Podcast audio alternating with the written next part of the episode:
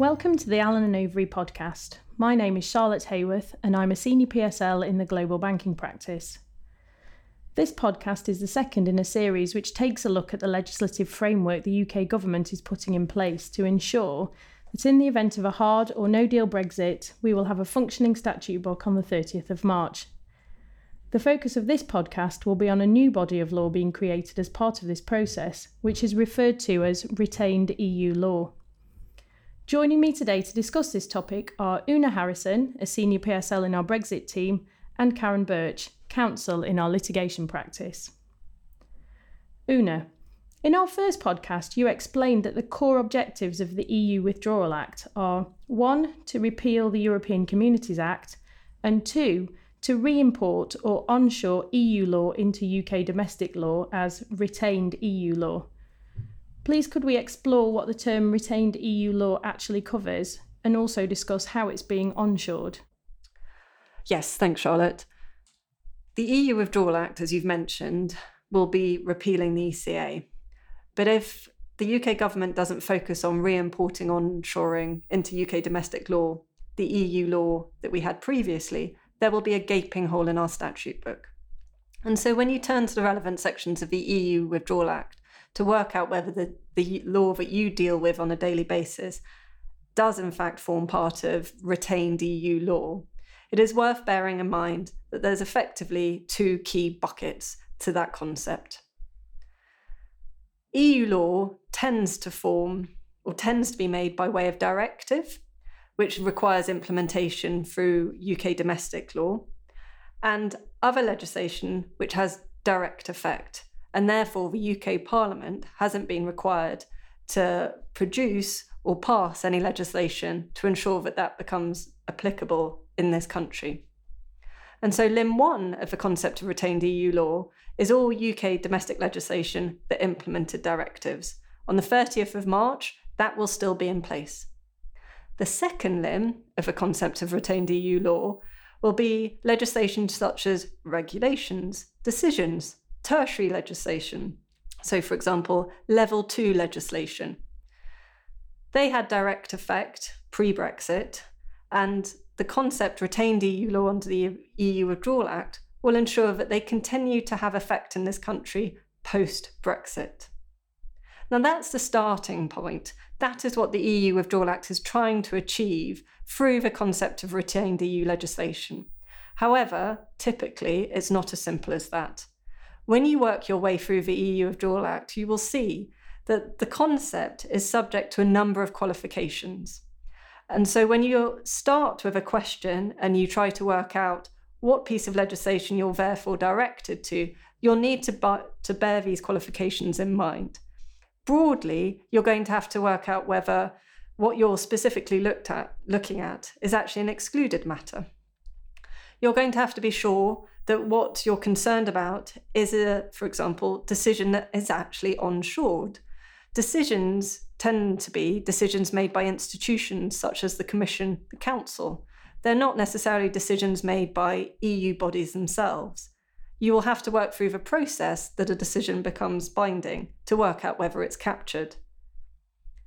A lot of what will be onshored will also need heavy amendment and therefore, you can't just assume that the EU law you've always looked to, a regulation, for example, will be onshored and looked exactly the same.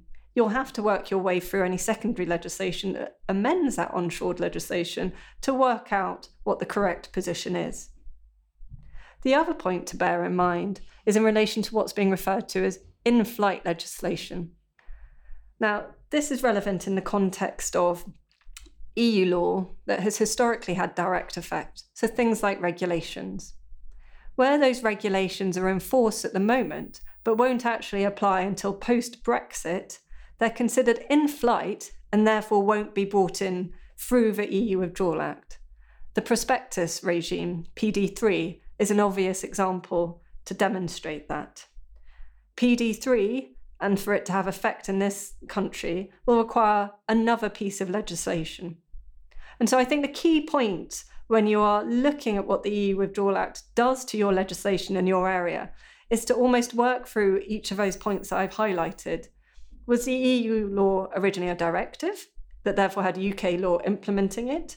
Was it a piece of legislation that had direct effect? Um, if it had direct effect, was it in flight or will it be in flight and therefore actually won't be brought in? Is there other legislation that you'll need to consider that amends the onshore legislation? There are a number of buckets, and therefore, at least to begin with, it'll be a question of working through each step to make sure you can achieve the correct answer.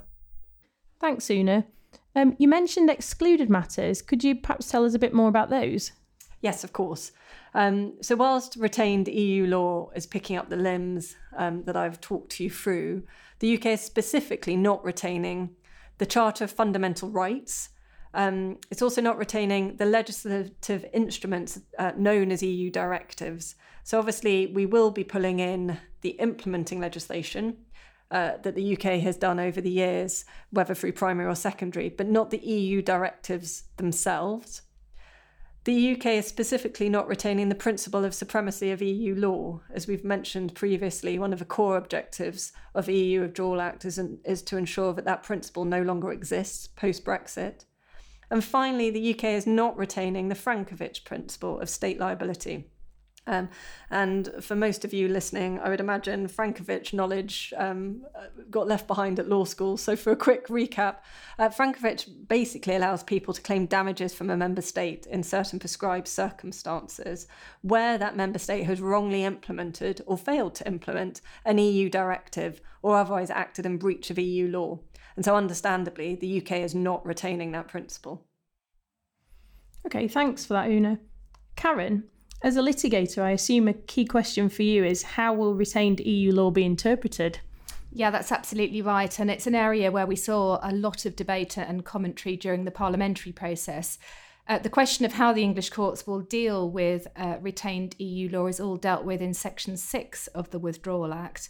And I think the headline point from that section is that the English courts will no longer be able to refer cases to the Court of Justice after the 29th of March. Uh, so the role of the Court of Justice as the final uh, arbiter in this area will come to an end. Uh, but that doesn't mean that the English courts will no longer have any regard to decisions of the Court of Justice. So you can't completely forget about uh, authority from, from the court. Uh, and the question of whether and when the English courts uh, will have to have regard to a Court of Justice decision uh, is going to depend principally on whether the decision was made before or after exit day. Decisions made uh, in relation to retained EU law before exit day are going to continue to be binding on the English courts other than the Supreme Court provided, of course, the decision is relevant and retained EU law hasn't been modified in the ways that Oonagh suggested it might be. Uh, the position of the Supreme Court, as you might expect, is a little bit different. Uh, it will not be formally bound by any uh, Court of Justice authority, even when it's made before uh, exit day. Uh, but uh, if it's deciding whether or not to depart from that authority, it has to apply the same test as it would have applied to a decision to move away from its own case law. So, this is essentially ensuring that Court of Justice authority is treated in the same way as uh, uh, other Supreme Court authority. Uh, in relation to decisions made by the Court of Justice after exit day, the position is a little bit different. Uh, those decisions won't be formally binding on any English courts, but the English courts will be able to exercise a discretion to have regard to those decisions. So I think, in summary, our relationship with the Court of Justice is set to change quite dramatically uh, after exit day, uh, but it won't mean that we can simply start ignoring all authority that's coming out of the Court of Justice. Thanks, Karen. Oonagh, one other point I wanted to pick up on. Um, you mentioned onshore legislation being amended. Um, could you explore that a bit further, please? Of course. As should be clear now, the EU Withdrawal Act will onshore EU legislation as required depending on the type of EU law we're dealing with. But once it's onshore, there'll be a number of limbs that simply just don't make sense when they form part of domestic legislation and we are no longer part of Europe. And so there are powers within the EU Withdrawal Act that are given to ministers of the Crown, for example, Treasury, to allow them to effectively deal with what's been called deficiencies that arise when the UK leaves Europe. And deficiencies is quite broad. It's meant to cover a whole host of issues that the government has foreseen. For example, it is meant to deal with provisions that have no practical application once the UK has left.